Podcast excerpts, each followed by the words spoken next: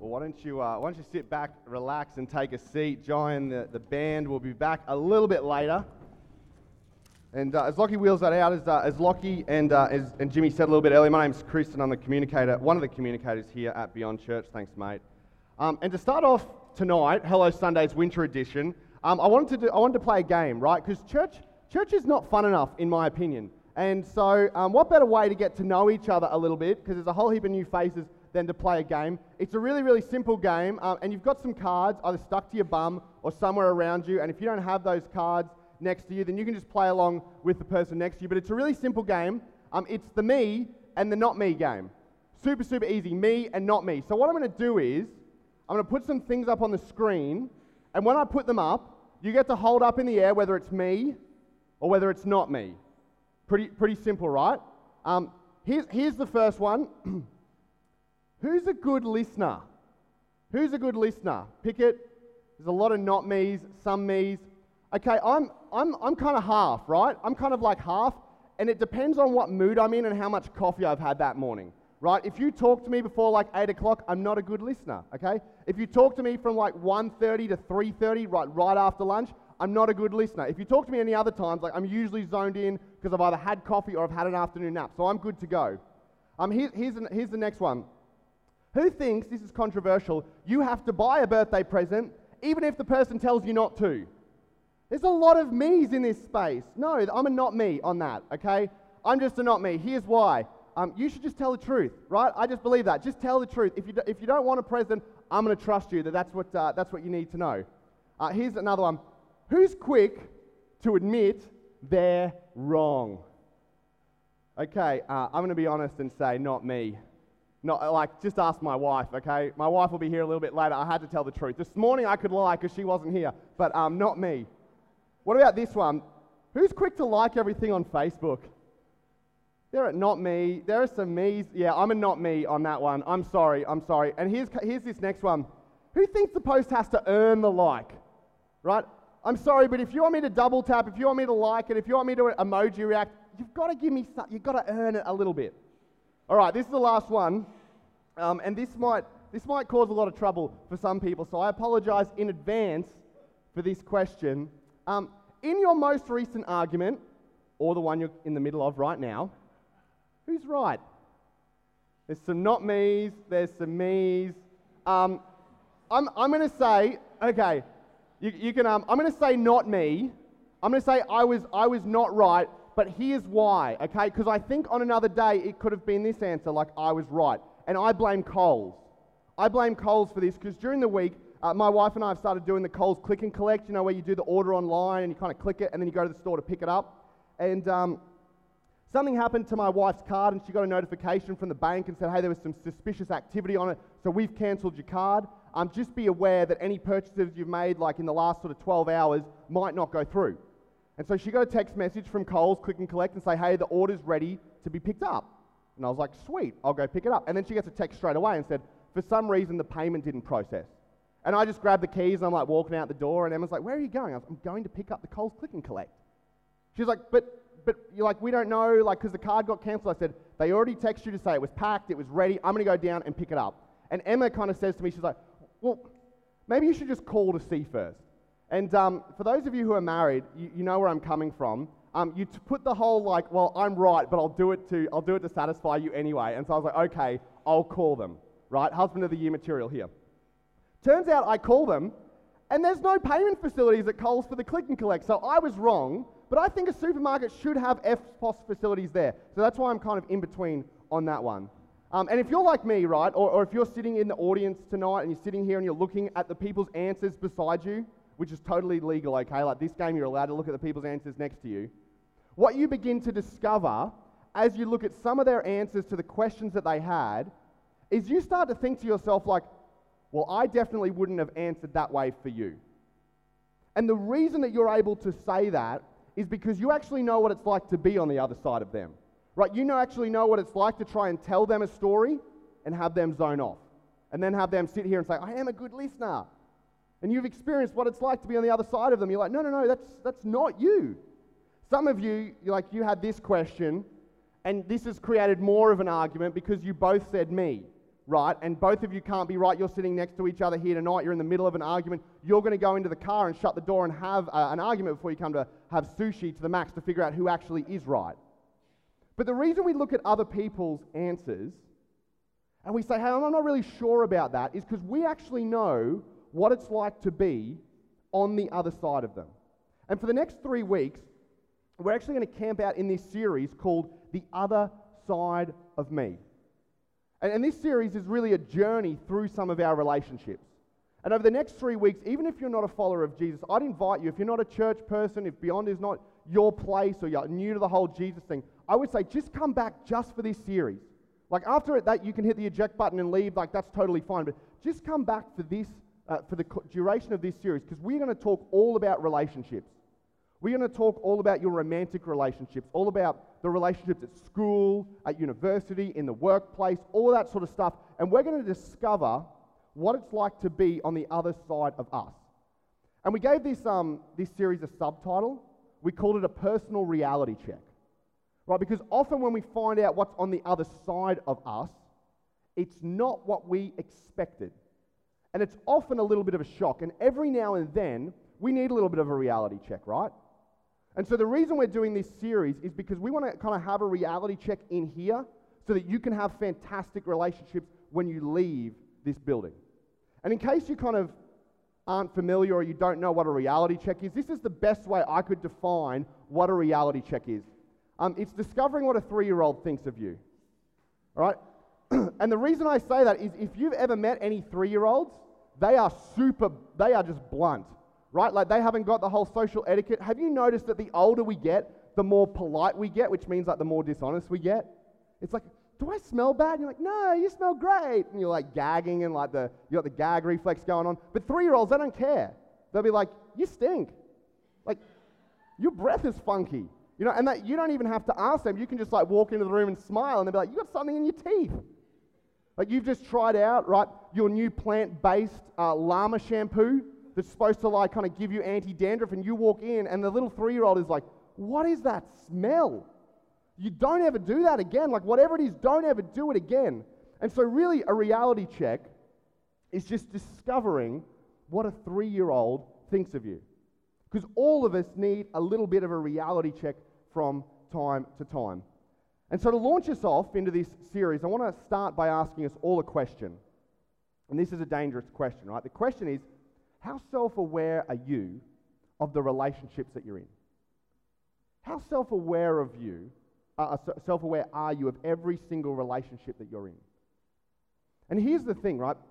This, this kind of question, it, we kind of want to say that we are really self aware because it sounds nice to be self aware, but it doesn't sound good to be lacking in self awareness. No one wants to walk around and be like, I'm not self aware.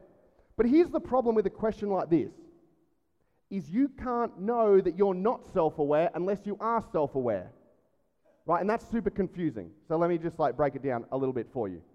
Because th- there was a researcher, and her name was Tasha Eurich, and she did a whole lot of research into this word, into just self awareness.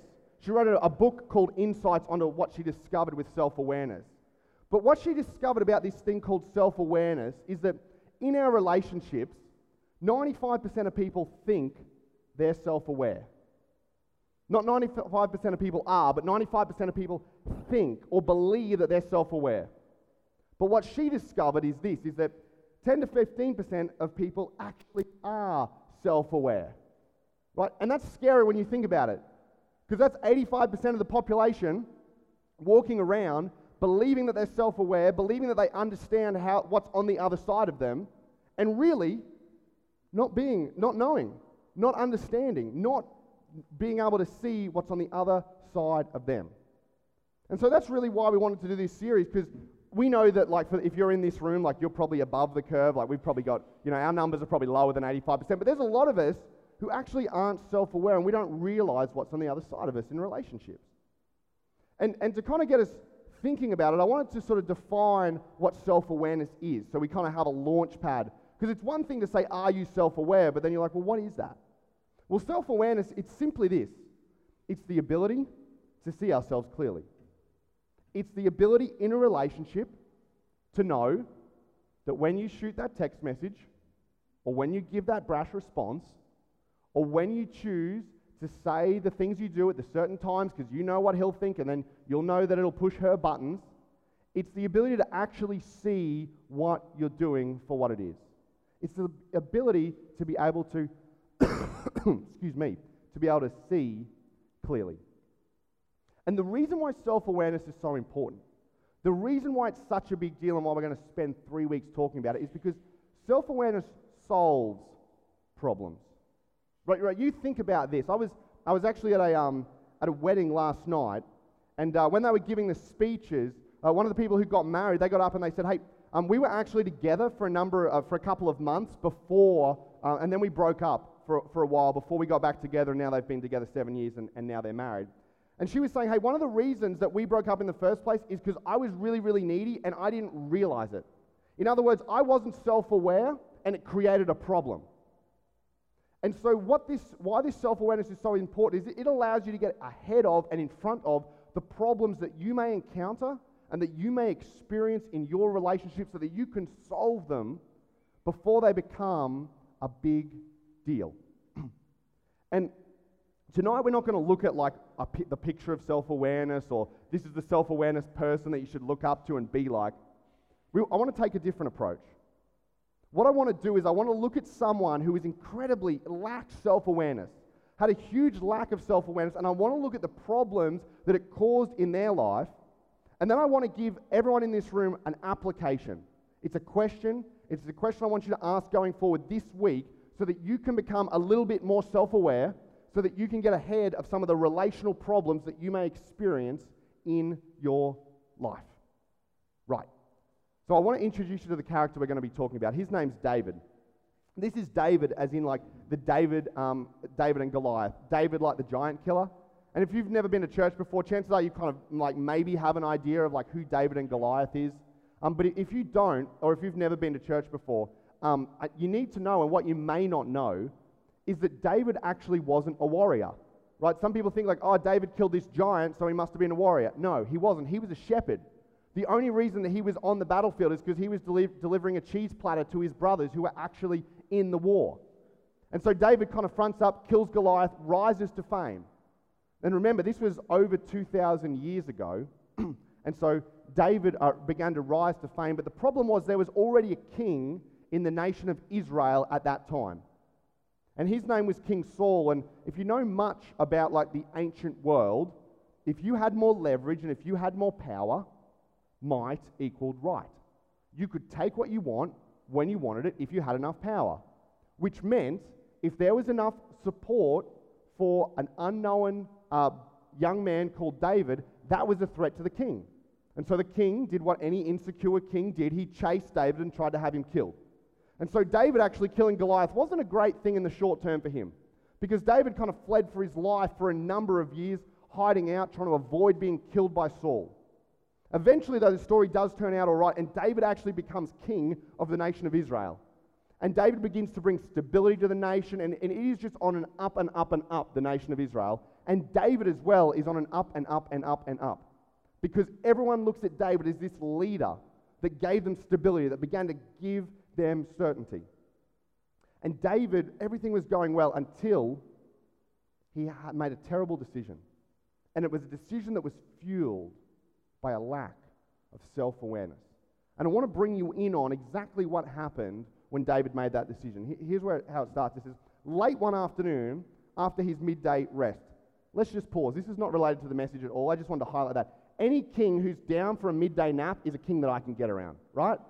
I just think we need more naps in our culture. So, anyway, David gets up. He got out of bed and was walking on the roof of the palace. Okay? These roofs in the, um, when David lived, they weren't roofs like we think of now. They were flat roofs. A lot of people would have slept on the roof in night because it was a little bit colder. So, David's walking around on this roof, probably after he's woken up there from his nap. And what he does is he looked out over the city. So he puts his hands on the balcony. He takes this breath and he exhales. And he looks at this city that his leadership has created, that his intelligence has created. Everything really is kind of his because he's the king of it. And this is what he sees as he's looking out over the city. He noticed a woman of unusual beauty. And that's an unfortunate word, um, unusual beauty, because you're kind of like, What does that mean? I just look good like with an Instagram filter? Or like, what's the go, David? David really, what, what he meant is this was someone whose beauty was so unique he'd never seen it before. Someone whose beauty was so unique that he'd never ever seen anyone as beautiful or as gorgeous as this per, uh, person. And so David did what kings would do in that day and age. He sent someone to find out who she was. Right? Like they didn't have Tinder or Bumble or you couldn't swipe right. And so if you were the king, you, your idea of swiping right was to send your messenger down to find out who she was. And so the messenger came back and he had the little bio, and the messenger comes back and goes, Hey, here's the bio, David. She is Bathsheba, the daughter of Eliam, and the wife of Uriah the Hittite. The wife of Uriah the Hittite. Right there, that's where it should have finished. That's where David should have been like, whoop, you know, the Facebook profile says married to Uriah the Hittite. I've got to tap out. But David, David doesn't. And, and we, we can't ever get inside David's mind to know exactly what he was thinking, but, but I kind of imagine that here is someone who has come from a shepherd boy to become the king of this great nation. And along the way, the fame and the glory and the power has got the better of him to the point where he genuinely believes, I can have whatever I want because I'm David. Do you know who I am? I'm, da- I'm David who killed Goliath. Like, I'm David who built this empire. I'm David who took us from this unstable nation to this incredibly stable nation. And the rules, they don't apply to me. And this is what David did. then he sent messengers to get her. And when she came to the palace, he slept with her. That was rookie, David. And, and we don't know whether in that moment David was kind of like telling Bathsheba, hey, you should leave Uriah, hey, you should come and live with me, like, or whether this was just like a no strings attached, friends with benefit deal. We, we never find out what David and Bathsheba spoke about, but we do find out what happened as a result. And Bathsheba sent David a note, and this is what the note said I'm pregnant. That should have been the moment, right? That should have been the moment where David was like, I need to really take a long, hard look at myself. I need to examine and think through some of the decisions I've made. That should have been David's reality check. But it wasn't. It wasn't David's reality check at all. And the reason it wasn't is because in that culture, if you were found to get a, another man's wife pregnant, then culturally the man and the woman were put to death. They were stoned. And so David was, wasn't thinking about self awareness, David was thinking about survival. And so David was trying to think, how can I get myself out of this situation? And so what he did was he sent a letter to the, commanding, uh, uh, the commander of Uriah's army. And he said, Hey, I need you to send Uriah back to me. I've got some, some things we need to talk about. Because David's plan was if, was if he could get Uriah back in the city, then maybe he could get Uriah to have sex with his wife Bathsheba and then maybe like they could just kind of be like, hey, look, this is your this is your baby. Like, who else would it be? But what we find out is that when Uriah came back, Uriah had such a high level of integrity that he wouldn't go home. And the reason he wouldn't go home is he said, David, I can't, I can't go home and see my wife. When all my men are on the battlefield fighting and they don't get the chance to see, to see their wife, to see their children. And so Uriah actually stayed outside of town because he had such high levels of integrity. And David tried a number of different other ways to try and get Uriah to kind of go and, and meet Bathsheba and make love to her, but they all failed. And so one day, David kind of gets fed up and he calls Uriah in and he hands him a note. And he says, Uriah, I want you to take this note and I want you to take it back to the commander of your army. It's very, very important that he gets this, okay? And so Uriah puts that note in his satchel and he marches back to the battlefield. And he marches back to his commander in the army and he pulls the note out of the satchel. And he hands the note over to his commanding officer, not realizing that in that moment he was handing over his own death warrant. Because what David had written on that note was a letter to the commanding army officer. And he said, What I want you to do is I want you to put Uriah right at the front of the battle. And then I want you to tell all the men to take a step back. Leave Uriah exposed and have him killed. David's idea was if I can't, if I can't cover it up, I'll just eradicate the solution, the problem. And maybe some of you are sitting there and you're thinking to yourself, well, that's kind of a nutso story, Chris. Like, but how does that apply to me? Like, how does that, how does David, Bathsheba, Uriah, like, how does that work for me in my relationships? right? Because your self awareness has never caused you to kill anyone, right? Your self awareness has never caused you to put a hit out on someone. But, but here's something that's true of all of us is that a lack of self awareness kills relationships. It can kill them quickly or it can kill them slowly. But if you're not aware of what's on the other side of you, over time, those harsh words build up. Over time, those insults begin to dig deep. Over time, your lack of compassion and your lack of understanding for the circumstances and your lack of empathy kills relationships. The good news for us is we can still learn a little bit because the story's not over yet. This is what it says. Excuse me. you mean start one cough and it just keeps going? Yeah, you've been there. Um, when Uriah's wife heard that her husband was dead, she mourned for him. When the period of mourning was over, David sent for her and brought her to the palace, and she became one of his wives. Okay, David was polygamous. That was uh, a cultural thing at the time. David had a whole heap of wives. This is what we discover. But the Lord was displeased with what David had done. And I don't know if you've ever thought about this. Maybe if you're new, brand new to church, maybe you haven't thought about it. But God actually wants us to have incredible relationships. And it actually hurts God when followers of Jesus don't have great relationships with each other and with people who don't believe what we believe. And so God looks in on this situation that occurred with David, and he's not happy about it. And so he intervened, and this is how he intervened. So the Lord sent Nathan the prophet. And if uh, you don't know what a prophet is, essentially it's a person who at that point in history would come in and they would often address ethical and moral dilemmas that were going on with either individuals or groups of individuals in that community. But he didn't sort of, send Nathan to kind of point out David's flaws and point out David's lack of self awareness. Because if you've ever tried to do that to a person, like it never goes well, right? Because everyone's like, no, no, no, that's not me.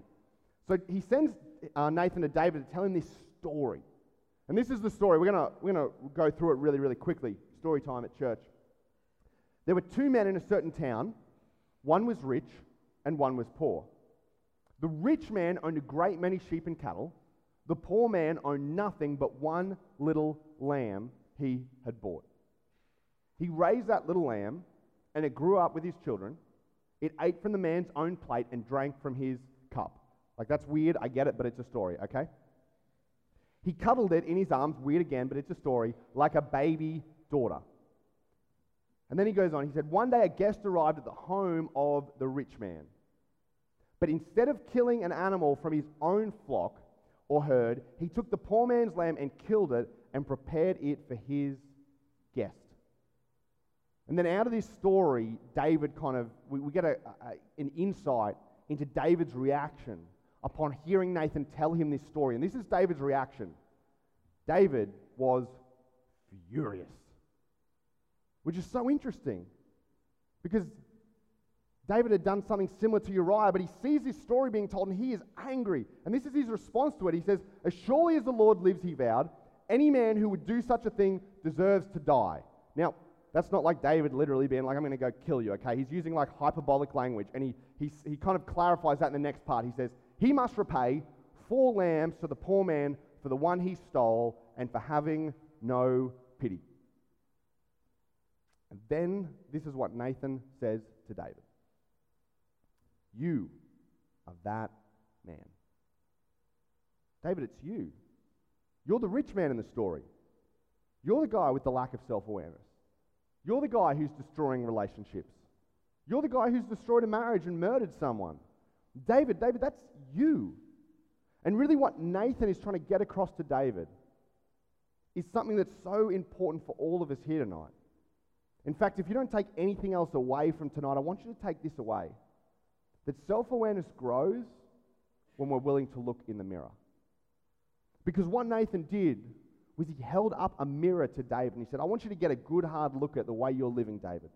I want you to see what it's like, what it's really, really like to be on the other side of you. Up until that point, David had just been justifying his decisions. He'd had no one outside him show him or hold a mirror up to his actions. And self awareness only grows when we're willing to take the opportunity to stare into that mirror and look at what's there and not glaze past it, not move around it, but actually observe what is in the mirror.